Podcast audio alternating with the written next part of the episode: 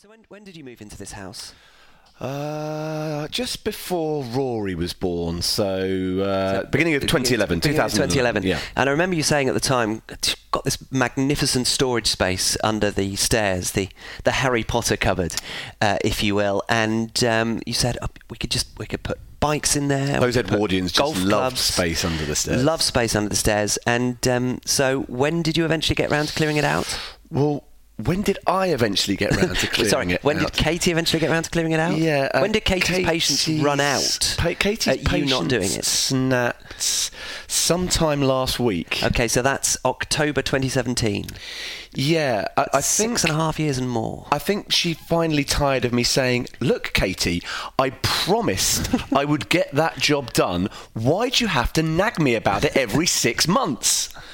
And Katie responded by saying, because, and then opened the door, threw you in there, and realised that even you couldn't fit because it was so cluttered. Take your golf clubs, man, and put them somewhere else, is what she was trying to say. Oh, the middle class problems of West Didsbury life. Uh, welcome to Set Piece Menu, the podcast where four friends talk football over food. I'm Hugh Ferris. He's Stephen Wyeth. And for now, that's it, I'm afraid. Um, we are currently enjoying a diet of a lemon flavoured paracetamol drink to one side, a cough mixture to the other side, and centrally gifted by me to Steve, who is hosting us today, some of what I have for breakfast, which he has horrifyingly had to partake of this morning overnight oats. What is wrong with a bowl of cereal? It's got far too much sugar in it. So you have oats, you soak them overnight in milk, you add any sort of exciting protein dust, I say dust to make it sound magical, and then some frozen fruit, and boom, you have a non sugary and very healthy breakfast. And You look- thank you for at you least look really ill on eating it. it. That's true, it's not helped, has it? Clearly, I need to um, to have that plus a lemsip every morning. You were much you, were, you look much healthier when you were eating Cheerios. That's for sure. Well, these kind of episodes are usually introduced by a gentleman in a leather armchair wearing a burgundy smoking jacket with a roaring log fire in the background and a glass of brandy in his hand. A glass of brandy would certainly help my voice this morning. I can lace your drink if uh, if you think it would be an improvement. I wish I wish you had done. It's too late now, though. It's time for the set piece menu. It's not quite been a year, but circumstances dictate that we have to do it anyway. Best of the pods, spectacular. How have we got exactly to this stage? Because it does seem a little premature. Well, like Wayne Rooney's first autobiography, we admit this is coming out way too soon. But upon the arrival of Rory and Kate's beautiful new baby boy, Congratulations to Rory we and applaud Kate. them firmly, and Chinch heroically donning his grandy cape, we are for the first time reduced to just two, or maybe one and a half, one and three quarters if this lemsip goes down and does its job. And owing to the fact that Steve and I are all too aware that we haven't played for England or written a book about people who did back in the 1920s, we will be knitting together some of what we think might be considered highlights of our 45 ish podcast so far. Under other circumstances, I would be cross and disappointed with Rory and Andy for not being here, especially on behalf of you, the listener, who re- who relies so heavily And- and on their me, the voice. and, and, and you to give you a little bit more of a, a break between having to uh, having to speak. But I know what it's like. I, on many occasions, have used my children as an excuse for not doing things I didn't want to do. So we have to accept, with uh, with new babies under their respective roofs, that uh, we need to give Rory and Andy a little bit of a break and a time with their, their newly growing family.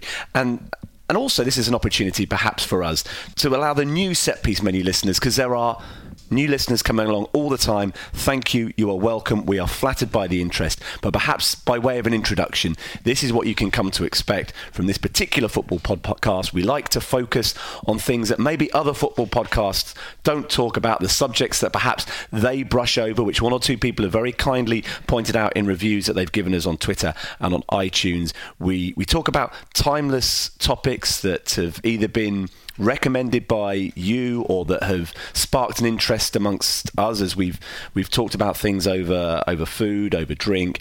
And you can go back, you can listen to them at any time, you can enjoy them at any point, and you can also call us out on the things that months ago we quite clearly got massively wrong, and we do not mind at all if you do so. Yes, talking of um, things that we thought might happen and perhaps aren't, we'll also be updating everybody on how our Premier League Predictions League is going and just assessing how much expertise that the likes of a former England international, Andy Hinchcliffe, and Rory Smith, a man of many great words and soon to be many great books, uh, no doubt, how little effect that has on their ability to correctly predict any sort of final position of Premier League table.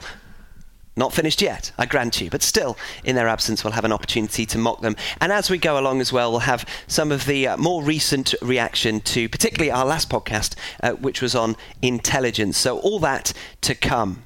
We started Set Piece Menu back in December of last year. The first words we uttered were actually being rude about Jesus Navas. And it was probably the last time that we were right about anything because he subsequently departed quite soon after. There we go. Again, a person who, in absentia, we can be very rude about. Uh, our first episode asked whether the Premier League really was the best in the world. And then, rather fittingly, we spent half an hour arguing about what best really meant anyway. By January, I'd lost my voice. and we've come full circle. There we go. We'd also found our feet by that time. The two things probably were connected. And we thought we'd talk about how the post truth phenomenon that had ravaged politics in 2016 actually had been part of football for a lot longer. We conjured up stories of Brexit and Donald Trump and then wondered how football had shown them both the way. I'm going to start with a question, right? we are we are all or have been fans of a club at a certain point, except maybe Chinch.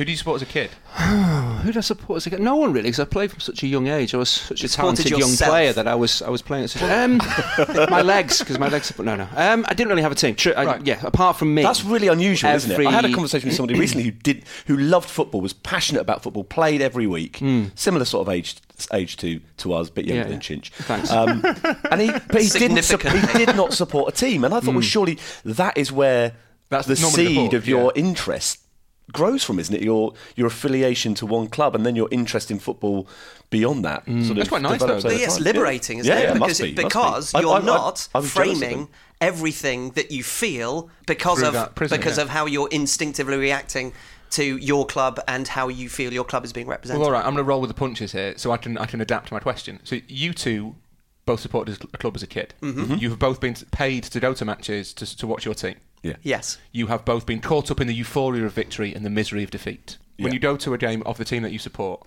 and y the entire crowd goes up in in fury at refereeing decision. When you watch that game back later, either on highlights or blah blah blah, whatever, or in full if you've won, if you want to, if you've got nothing better to do, uh, do you then look at that decision and, and think I was wrong about that? Yeah. Yes. But we're part of the liberal media elite. I would say I would say that we we would be the exception. In fact, we took my five year old son Rory Named Rory Junior yeah.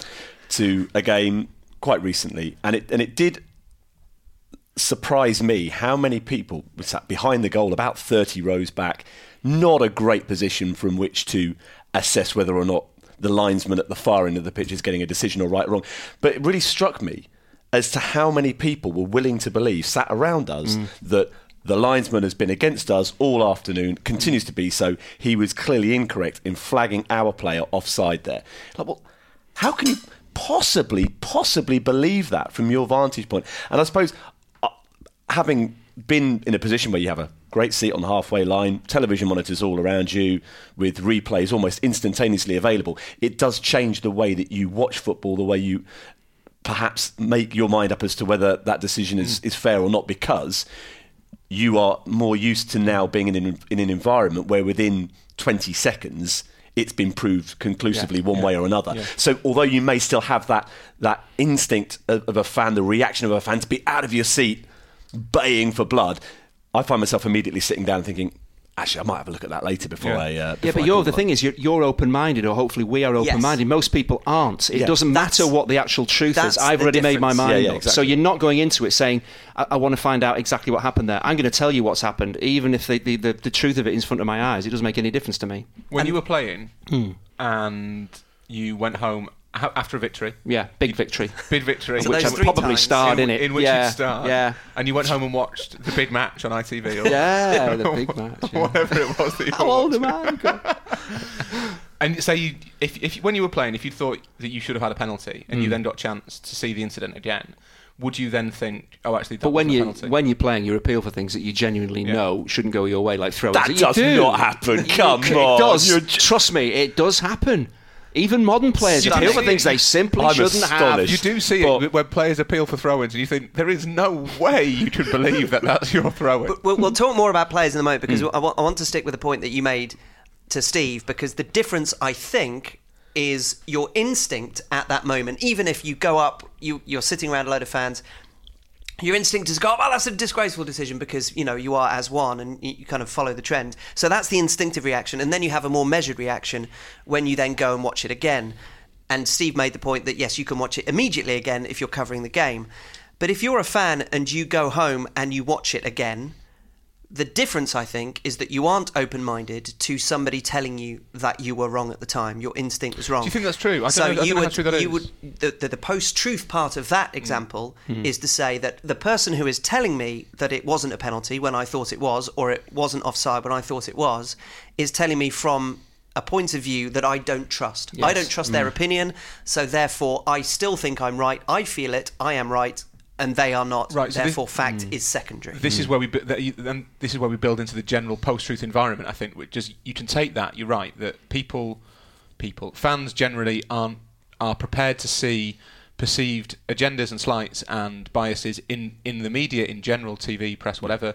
Because, like a family, you're allowed to criticise your own, but you're not. Other people aren't allowed Yes. to do it, Yeah. which is fine. That's kind of the nature of it. That's not. This isn't uh, in any way critical. It's just looking to try and get work out where it comes from but you then get this rise in not just kind of believing that you should have had a penalty.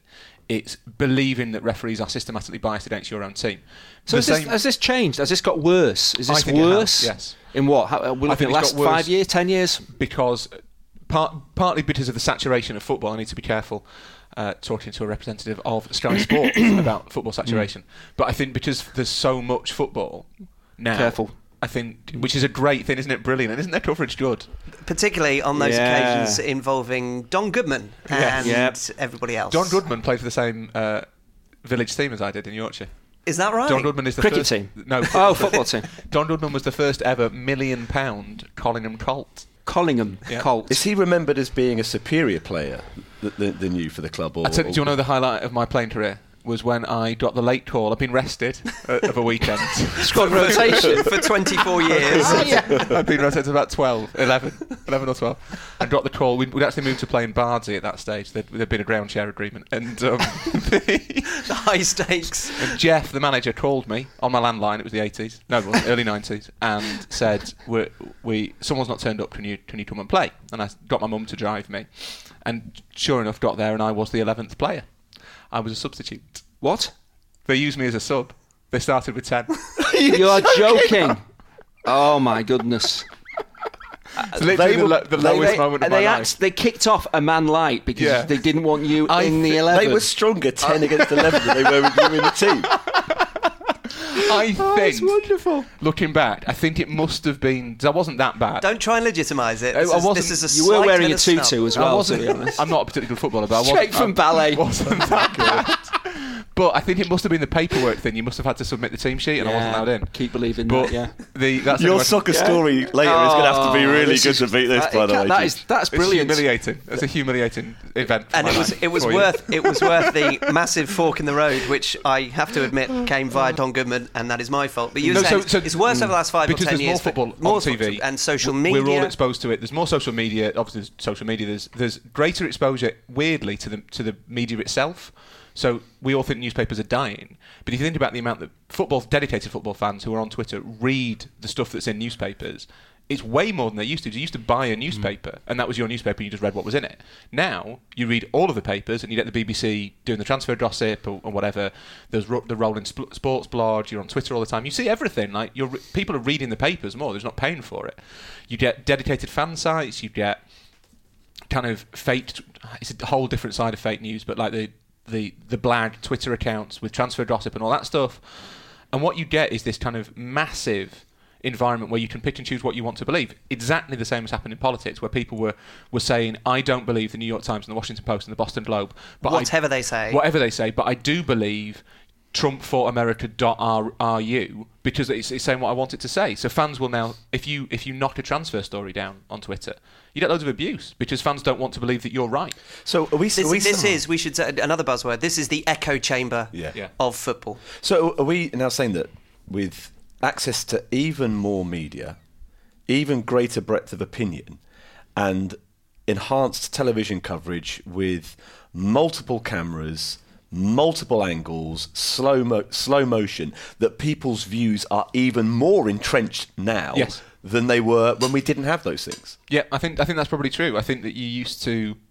I've always thought that it's kind of does it. It used to stop mattering on like Tuesday when you're at school or at work. Yeah, yeah. If you'd lost on a Saturday, mm. you'd go in and you, people take the mickey Monday out was for, rough, for wasn't it? Monday. Monday Yeah. was tough, but then by Tuesday, kind of everyone had forgotten, and you could get away from it, and you didn't have to f- think about football for a couple of days, and then kind of got to Thursday and you think, right, we'll, we'll win this weekend. We'll win this weekend. Whereas now you can't ever escape it, and I think that's that tension, that sort of abrasion between views, has led to a lot more kind of uh, it's deepened the sense of tribalism among that small demographic. It's probably not true for all football fans. Just not all football fans are scouring the internet the whole time. Is this like the, the siege mentality, just being stoked up and stoked up and yeah, stoked and up? everyone so does it's it now. every- everyone does every it. club. Really? It's- and because they know that the fans can will will back them because the fans want to believe that everyone is against their club. They want to believe the buy into this sort of, this myth that they are overcoming the odds. The, the fan in the stadium has seen a decision they disagree with.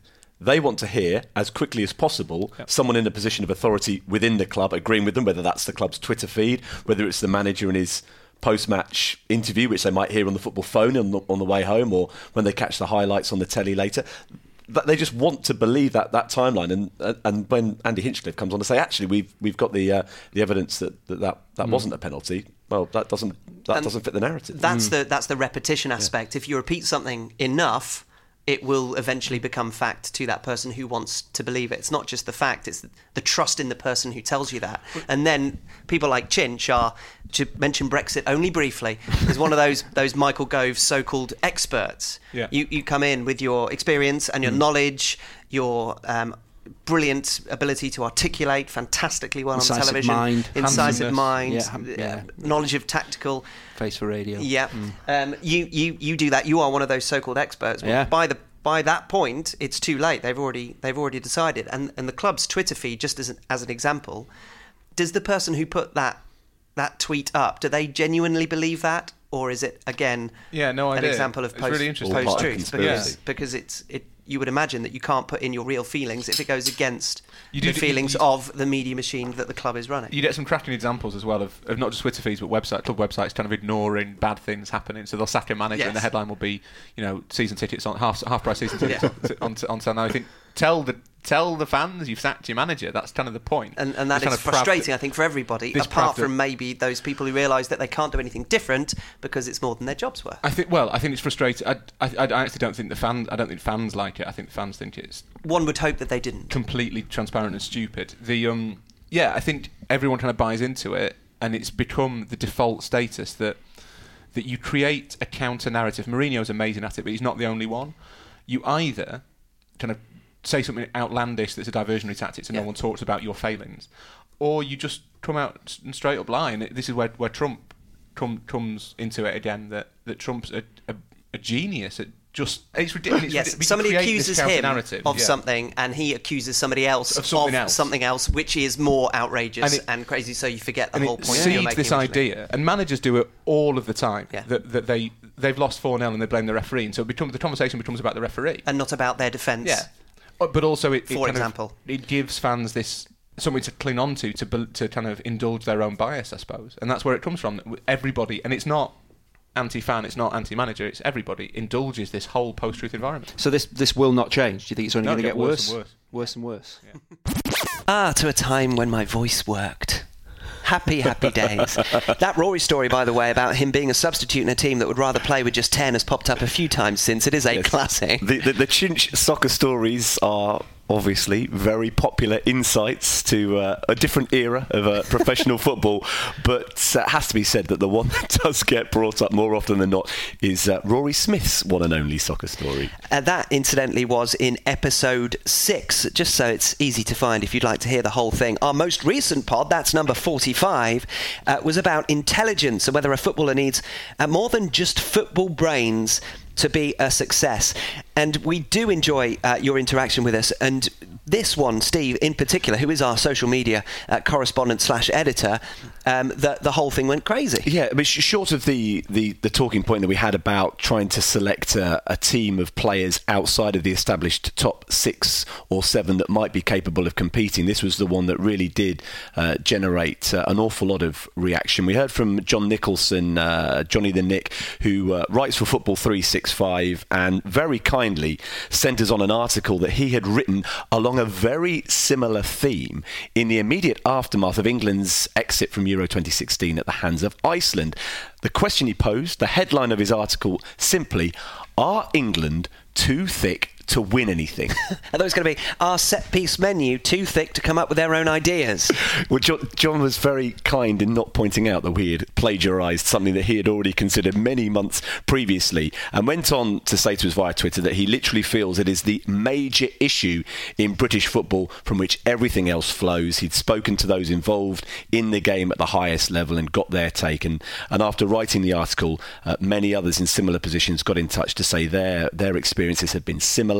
Uh, one saying that he, he'd stood there in horror as a player put another player's clothes in a bin and set light to it, and suddenly felt like he was 13 again. It was awful, and that, of course, sparked off this debate about how how dressing room banter is one of the things that seems to to, to be a factor in this perhaps brainless behaviour that we see from from some footballers, which we just can't quantify with with the modern game. We also heard from Joe, who's at Brisbane Stokey on Twitter, who uh, who quoted Johan Cruyff as saying that football is a game you play with your brain. We pride ourselves on the notion that football is a simple game, but sometimes it is not. And then there were those, of course, who had listened to the pod and could think of only particular footballers that they thought it related to. Nick White uh, got in touch to say, listening to this pod on intelligence, I can't help thinking about Luke Shaw. That was one of the names that came up. that's either really rude or they just happen to have a picture of Luke Shaw in a, on a poster in their living room. And I do have a certain amount of sympathy with Luke Shaw, having commentated on the game where he suffered that horrific injury against uh, PSV in Holland in a Champions League game. Those are very difficult things for a footballer to overcome, especially so soon after a move to a big club. We also talked about this on a school dad's curry night out. School dad's night out. One of the highlights of my monthly social circle. that's, and, uh, that's in the diary. and, and Andy Fraser, someone who I regularly chat to at the, the school gate uh, and who has uh, supported us uh, ever since the very beginning. I was- I thought you were going to say, and has always tried to end the conversations earlier than I wanted to. to, to escape. To escape. He mentioned a player that we perhaps could have talked about but didn't, Paul Gascoigne. And Gary Lineker, for example, is somebody who has been quoted as saying that Gaza was his stupidest teammate, but he had the best footballing brain.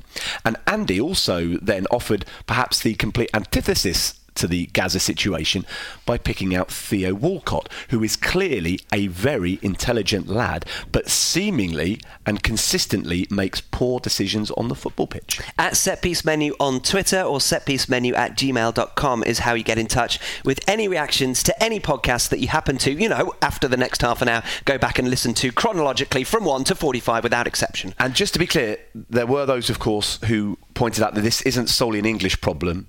Uh, Mats Hummels, for example, the, the Germany defender, has, has spoken quite recently about how German players are encouraged to think for themselves on the football pitch, and perhaps the parallels were drawn with uh, with the English game, where perhaps English footballers aren't required to do the same thing. And we heard from Alexandru Murcia in Romania, who said the experience in his country showed that institutional stupidity was more crucial than that of individual players. And he said Hagi and co were stupid and daft, but thankfully at that time had sensible structure around them and they were able to flourish as a football unit and achieve. Is that sensible structure what led to them all dyeing their hair blonde? Oh God, that was awful! Was that was a commentator's nightmare? that that does not necessarily back up the point made by that correspondent. But thank you very much indeed for getting in touch. As I say, uh, your thoughts welcome via any means that you can possibly get in touch. Uh, we receive them gratefully, mainly because without them, we'd be very lonely.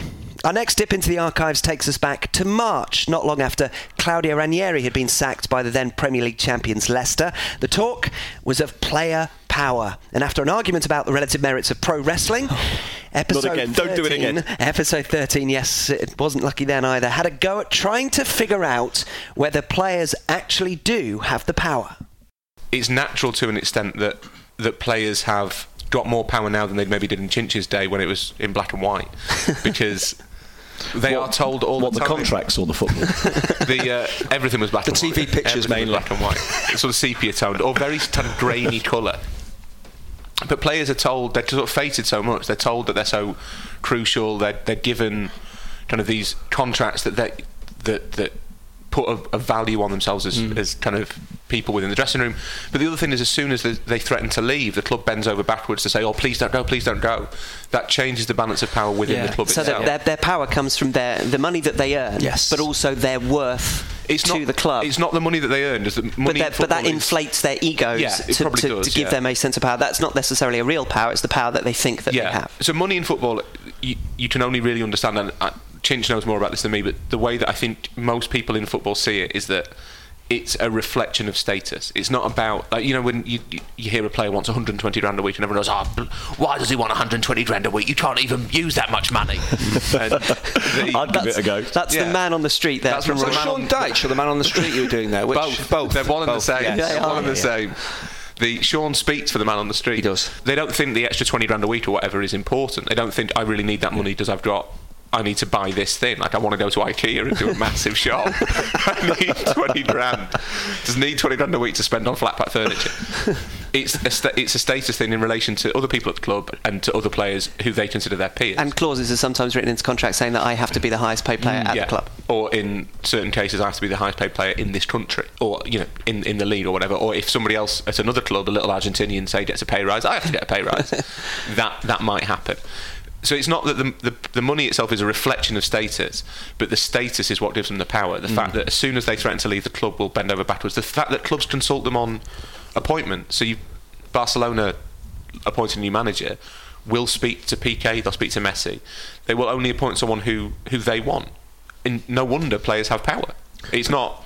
It's, it's unavoidable if you're conducting your business like that. But it's because players, partly because of the volume of them, and partly because of how difficult it has become now to put a squad of players together to, to compete, that the manager is much more easily replaced, isn't he? It's not. It's not a case of saying, right, well, th- this player is disgruntled, we'll get rid of them. Well, they've got to pay that player off, and then they've got to go out and find a suitable replacement, and that may be a huge investment as well. Whereas a manager, well, you you pay them, you know, the year or whatever. That, that break, you know, that's whatever's agreed in the contract. You pay pay them up a year of their salary. They're gone. You can bring somebody else in to coach the players. And I suppose we've, we've lost that manager thing in this country, haven't we? In England, in particular, uh, they are much more head coaches now, so they're just more easily interchangeable than maybe three, four, five disgruntled players are. You can spend seasons building a squad that's capable of competing. So you're not about to dismantle that during the course of one transfer window Yeah. because members of the dressing room are looking to cause Well, that's why trouble. maybe I don't know whether this is absolutely true what happened at Chelsea, but obviously with the problems that they had, I got a sense that the players, as you've just said, on three or four year contracts on huge money, it's far easier to get rid of a coach than it is to get rid of five or six players who aren't happy with that coach. The owners are going to weigh this up and say, wait a minute, this is going to be a, a difficult problem. It's far easier. You can just sack a coach basically and say, this isn't working, we can get rid of you, we can pay you off. But getting rid of four or five players simply doesn't it's just impossible and the players know that as well so Yeah. they probably think if we have a little chat and we think this is this is what's wrong he's the problem we're obviously going to be able to stay here. You speak to the owners about this, and whether players do do that, whether they do go to the owners and say, "Look, this is why things aren't going so well. This is the problem we've got in the dressing room. You've got to sort it out." There's no way you can financially be able to afford to get rid of five or six players.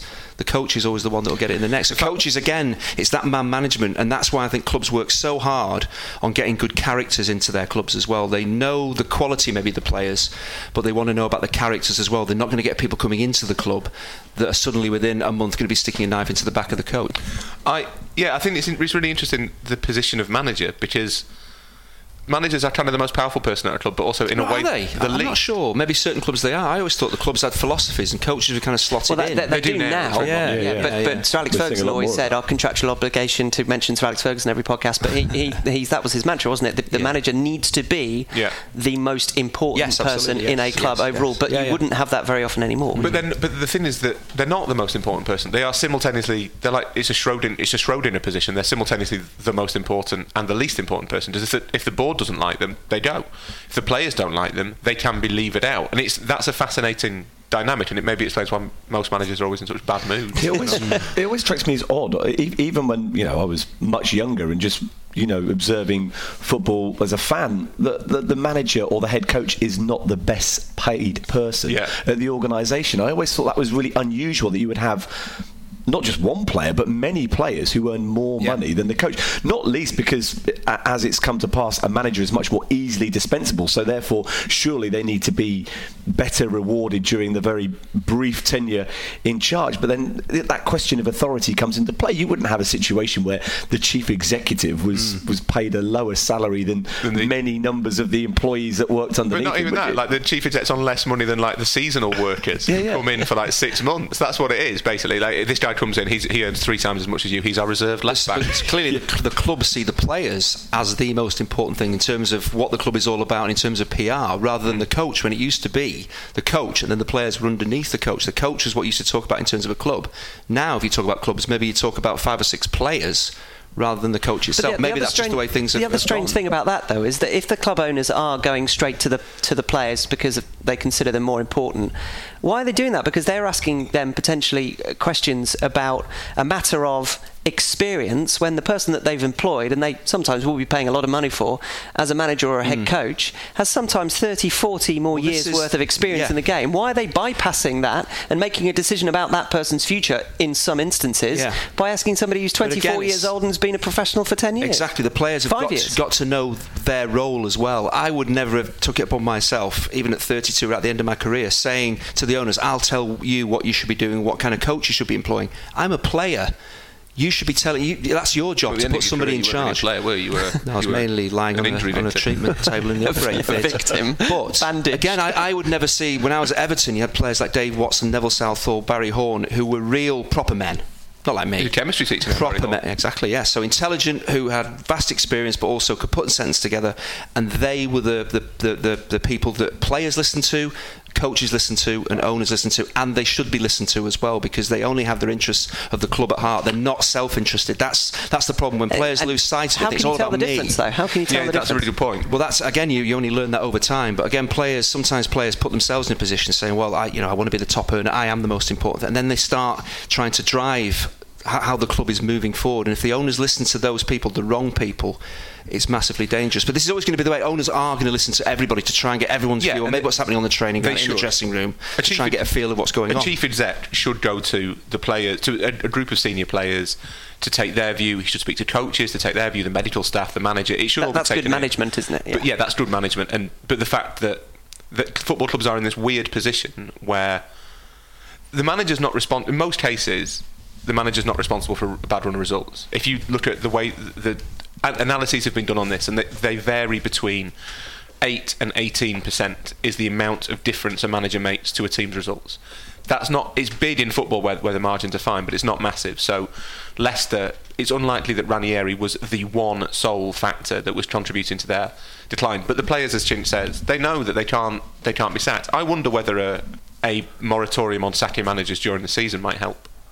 That- that no one would ever agree to. No, it's, a no. good, it's a good idea, but no one would agree Or to even that. just would in they? transfer windows, you can only hire a new manager in the transfer window. You can sack your manager and replace him with his, with someone, Someone within, within the club, yeah. But you can only appoint a new manager in a transfer window. So that would that would try and curb this feeling that that players have of their ability to to change things and not change themselves, i.e., not mm. yes, improve. yes. managers go when results are bad, basically. Unless you lose a manager to a bigger club, does he done really well? Managers get sacked when results are bad. When results you within a football club, again, Chinch will know more about this than I do. I would say that at any one time, 50% of the people within a squad are unhappy. Yeah. 50% that are not playing. They are always unhappy. You can go to any player who's not starting, and the player will say, "Oh, don't really like the manager. Don't think he's up to it." Then get in the team. He's brilliant. Yes. Yeah. Yeah, yeah, That's what happens all the time. Uh, but that's- but that's also- turn, and players don't want to say, "Do you know what? For, all they come out in public and say we need to all work harder, players do not want to think this is my fault. But that's They- what- they just about to say that. But that's, that's also why. yeah. yeah. that's also why you shouldn't trust what players tell you necessarily unless you already have a bond with that player. If you're an owner going to that player, you've got to put it in the context, haven't you? You've got to say, well, I'm hang on a minute, this guy's not playing. Of course he's Yeah, going to say he doesn't like the manager. There have been so many situations Yeah. about managers who have been incredibly successful, made wonderful decisions, won loads and loads of trophies, and there's a player within their squad who isn't happy. Yeah. Well, I'm sorry, Yeah, d- d- use your brain. Yes. You're not playing because this guy's winning loads, isn't picking you. And you're telling me that makes him a bad yeah, manager. Exactly, yeah. But I play for managers that I don't like, but you still have a professional pride Which to one? do well for you, so I can't mention. Well, I, I'll, I'll tell you straight away. Just careful. I know the- Um, You know but the you still answer. have that. You just wanted I'm to hear not- it from Molson. though. Actually, two. I can tell you two straight away. I can name about five. you do it for yourself. You only and had five managers. Exactly. do it for your teammates. So there has to be that. That should be the thing that kicks in. The decisions uh, should be out of your hands. You should say, "Well, I, I think this," but actually, you don't listen to me. I am a player, but because of the money that they earn and kind of the, the profile they have, the, the fans maybe expect the players to be standing up, telling the owners what they should be doing. But the owners should make the decision about the coach. The players should just get on with the job.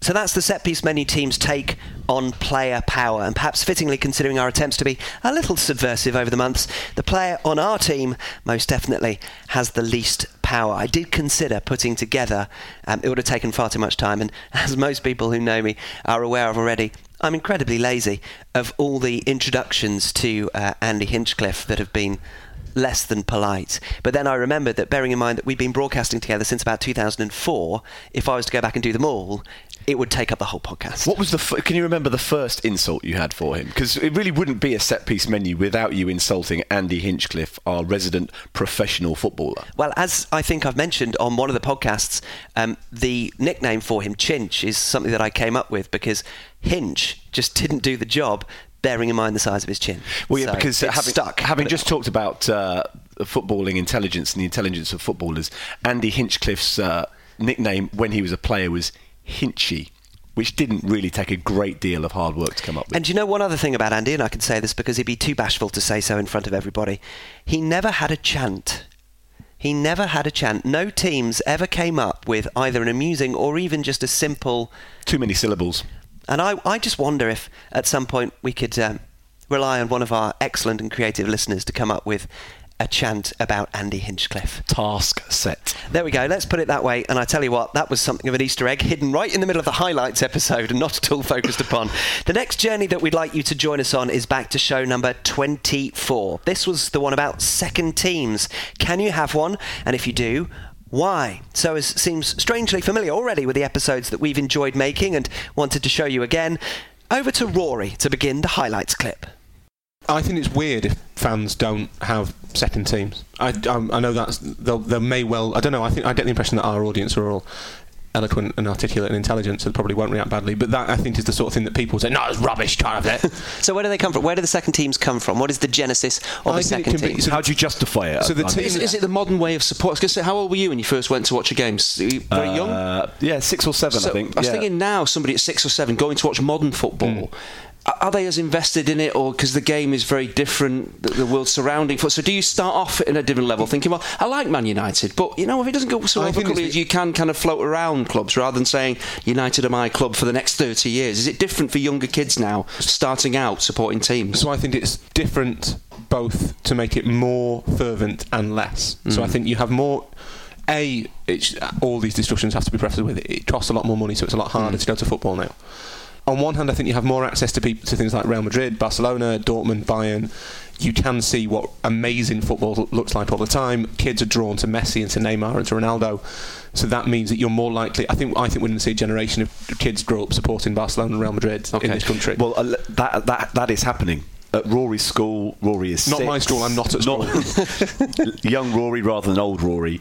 There, there are definitely kids at his school, although a lot of them support City, some support United. There's one or two Liverpool fans. There are those who support Barcelona and Real Madrid. There's a couple of theories as to why those teams are available to watch on the television, which they weren't, you know, for, for our generation when we were younger. So they're they're they've got ex- they're exposed to that brilliance and they can enjoy it. But also that South Manchester, where we live, very cosmopolitan. People like Hugh, Rory, and myself have moved to the area from other parts of, of England. and that is true of many of the families in our local school. I anticipate that it's it's easier for the for the, the dad perhaps of, of that son or daughter for them to, to support Barcelona and Real Madrid than it is for them to perhaps adopt Manchester City or Manchester ah. United as local teams because they've grown up potentially as Arsenal or Chelsea fans and it would be difficult for them to to, to sort of go out and buy a City or United kit. It would sort of go against the very fabric of their, their being, but actually they don't mind going out and buying a Barcelona shirt with Yeah, Messi yeah, on the yeah. back because that's a different it, sort of rivalry. it Yeah. bypasses the tribalism. Yeah, so, yeah, so you, exactly. don't- you don't. Because a lot, a lot of your second team feelings, as your first team feelings, are associated with negativity towards other teams rather than necessarily a positive feeling engendered or instinctively within you. So, the two of you, the, the side that you supported when you were a kid, did you have a second team then, or was it just the team that you supported? You didn't think I of, did. well, quite like them well, let's, as well. Let's let's go around and find find out about second teams if we do have them and, and how they came about Hearts in Scotland. because of the colour of their kit. And it's a cool name, but mainly because I had a friend when I was a kid who was Oh, a right, okay. but you're all heart as well, aren't you? So I am all heart. natural. But I. I, I used to like Hearts because of their badge. The badge because when you best badge in collected your football, yeah. stickers when you were a kid in 1985 86 and you got the shiny shiny Seriously? badges.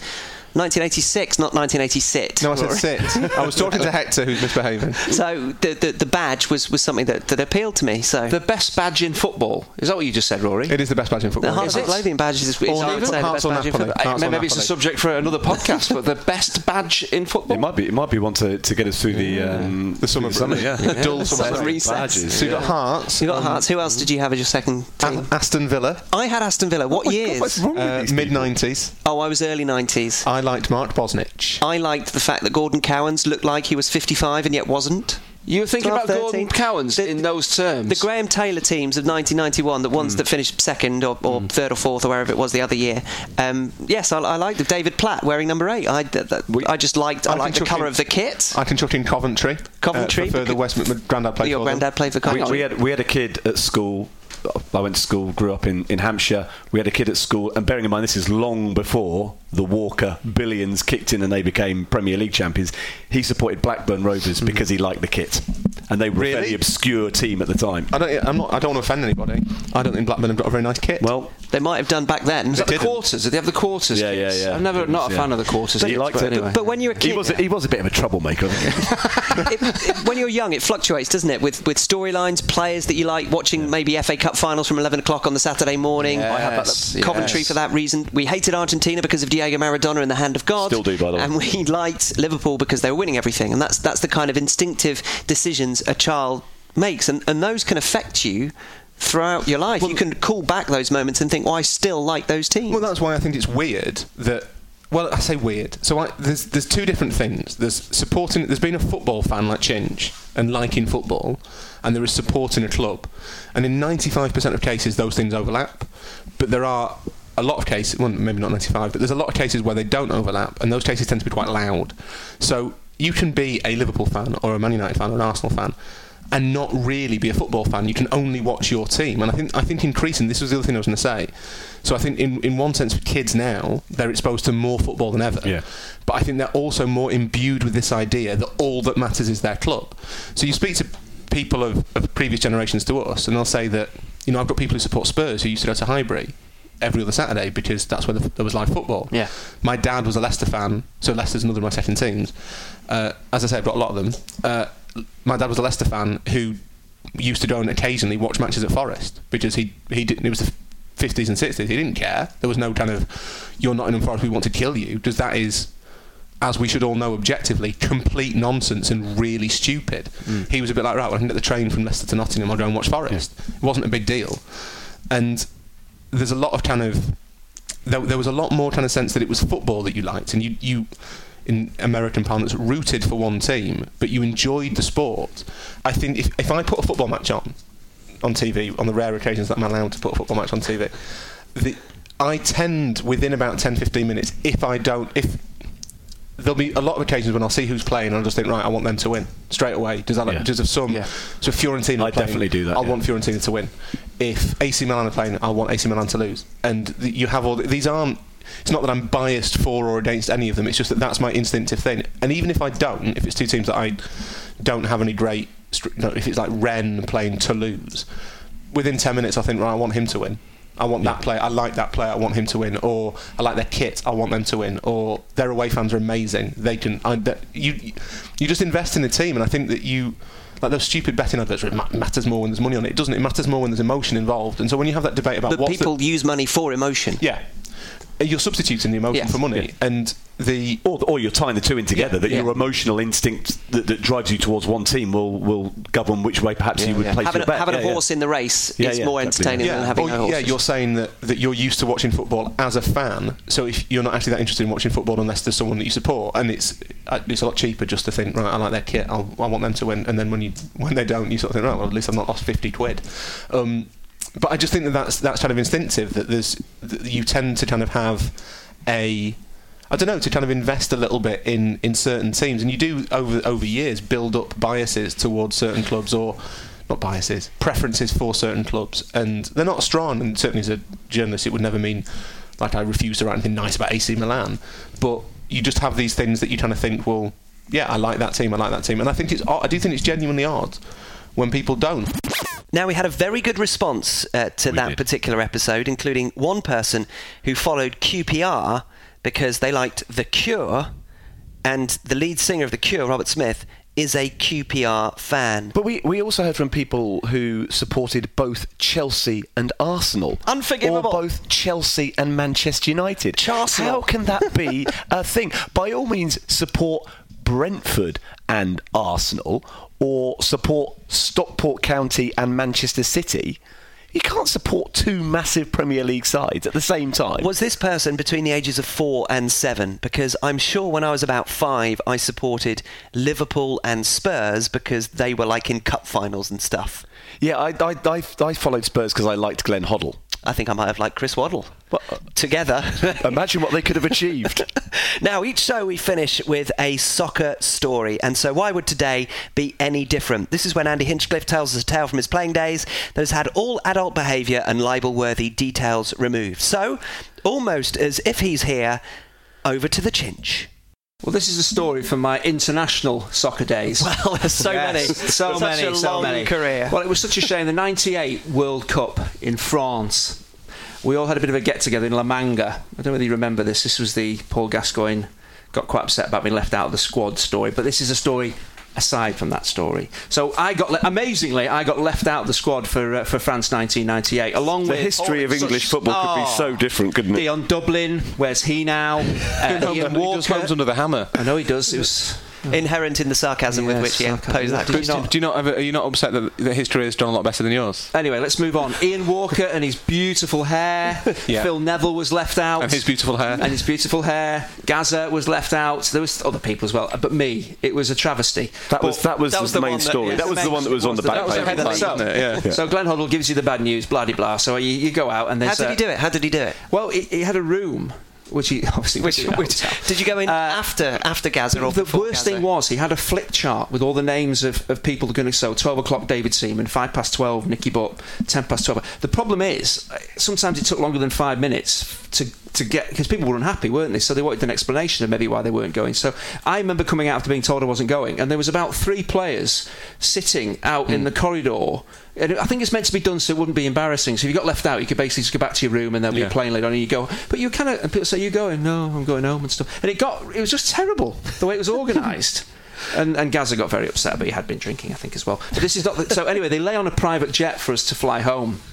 It was the least they could The do. least Chinch. they could do. Least they could do. So But we all, all get peop- ferried. all the people who that had left out got in So one private how jet. Many, but there must have been eight or ten of us, I think, left out of the final squad. Must have been. So we all get ferried to the airport. So obviously the team was staying on, the squad was staying on that we were going to go. So we arrive at the airport, private jet. Gazza had had a few to drink, and probably had had a few more after being told he wasn't going. So we all get onto the plane, and we're all. I was upset. I I wasn't like Phil Neville and crying, but I was. I was upset. It's a true story. True story. I was upset. Has he told you that story as well? Anyway, I'm sure I've verified it. Yes. So we, we get on the plane, the plane takes off, and we get to our cruising altitude. And, and the next thing I see, looking back, it's only a small plane, it's maybe two seats either side. So I look back, and Gazza would be, had been sat at the back. For some reason, he'd taken his top off. And then there was, I think, two stewardesses who were serving all, were starting to serve all the nibbles. And Gazza said, "No, no, no, no, not having any of this." And he made the stewardesses sit down, and then he proceeded to serve the in-flight meal with his top, with his top off. That's what I, I found everything else perfectly acceptable. Why did the man take his top off? But he was serving all these vol and stuff, and he made, which was brilliant. It is quite nice, isn't it? But he, he was a little bit tipsy. So the private, I actually quite enjoyed it in a way. Being left out of the squad was a bit disappointing, but the flight home was wonderful, wasn't it? You don't get that very often, do you? Get what topless Gazza serving Topless you nibbles. Gazza serving your vol on No. the way home. And then landed at, uh, at wherever it was, Gatwick, and I whisked away, and I was home before you know it. Topless Gazza's vol au is a great name for a racehorse. that's, that's true. Or an autobiography. But it was a very sad flight home. Very sad. And Phil, Phil, Phil Neville cried. He was upset. How did Dion Dublin take it? I bet Dion was all right. He was reading a book about estate agents or something. Yeah. he didn't seem particularly concerned. So, two mentions of Paul Gascoigne in this little highlight show on Set Piece Menu, uh, which is rather nice and um, a classic, I think, that Steve, you wanted to have in is- because you do remember is- the topless serving of vol au vents as a soccer story for the ages. If if we put the Neville Southall ones aside, that is my favourite Andy Hinchcliffe soccer story. the first three soccer stories, and again, we encourage you to go back and listen to this very, very fastidiously, uh, were all about Andy Booth. Uh, they haven't been many since. I wonder if he's saving a good Andy Booth one for episode number 50. Um, before we go, we wanted to update you on the progress that you indeed are making, and indeed the four of us as well, in the Premier League table predictor, as um, set up by Set Piece Menu just prior to the beginning of the new Premier League season. Something that a friend of mine and I have done over the last few years to essentially try and guess the finishing positions 1 to 20 of the Premier League table. A point system accurately rewards those people who have their teams in the right spot come May. And I know it's not May, and I know I'm going to indulge myself in a cliche in saying that it's a marathon, not a sprint, but at the same time, it's quite funny to see just how appallingly some of the members of the set piece menu team are doing. Andy Hinchcliffe, currently out of roughly 300 people who have uh, taken part in this competition, 246. So he's played the game. Terrible. He's won an FA Cup. He's represented his country Seven times. and now he is paid relatively well to give his opinion on football on a major sporting television network. An analysis that is fairly trusted, I must admit. 246th. Terrible. He knows nothing. Uh, Steve, however, not that much better. 211th. Uh, yeah, but in my defence, you see, as a commentator, I am paid to describe football, not analyse it. That is the co-commentator. That's the Andy Hinchcliffe job. Massively tortuous excuse. Uh, Rory is 170th, and um, well, I don't want to spend too much time talking about it, but I am 72nd, so a considerable achiever. And I'll be honest with you, this is why I wanted to play the game.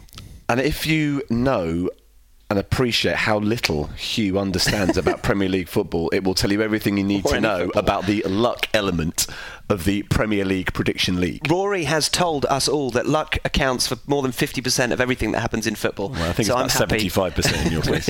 I'm happy to claim it all. Uh, we should pay tribute to those who are currently in the top three. In third position, Atletico Bath, courtesy of Dino. Congratulations in third place with 60 points. 58 points is the score of the second place team, Flipsiders, by Christian Hughes.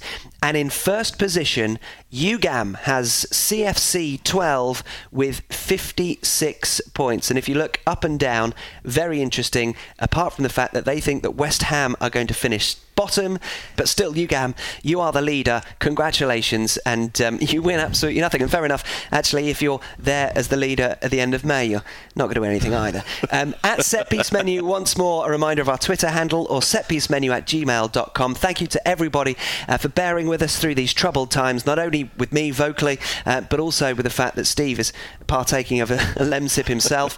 Uh, this is we are we are massively reduced, although for very good reasons elsewhere. So our very best wishes to the Smith and Hinchcliffe families. Uh, we will be back with them very soon. In the meantime, please do subscribe, rate, share, and review as we humbly ask you to continue to find room for us in your podcast schedule. Uh, thank you to Steve. For being here, despite all the You're- odds. you're welcome. And to you for listening. Uh, we'll be back with another set piece menu for you to enjoy very soon indeed. I would love to know how much the reality of having a small person living under the same roof of you, roo- roof as you was starting to dawn on Rory Smith. Well, he- when, How when is he Hector coping, I arrived, wonder? when Hector arrived, he changed. His personality changed. He was the kind of instead of the aloof hipster intellectual, he suddenly became the emotionally driven, attentive, needy dog owner. So now he's got a little baby boy. First of all, he has to decide which he prefers, Hector or his son, which is going to be very difficult, certainly in the early stages. yeah, Hector's, Hector, Hector's in the lead at the moment, I would think. But Yes, the way that uh, if you're friends with him on Facebook, he actually introduced uh, the arrival of his son from Hector's point of view, which is troubling at the very least. And also, um, he's going to have to, yes, come to terms with the fact that there are two new things in his life which he, f- he finds incredibly important. Who's the more hands-on with the baby in their house? Do you think is it Rory Smith or is it Andy Hinchcliffe?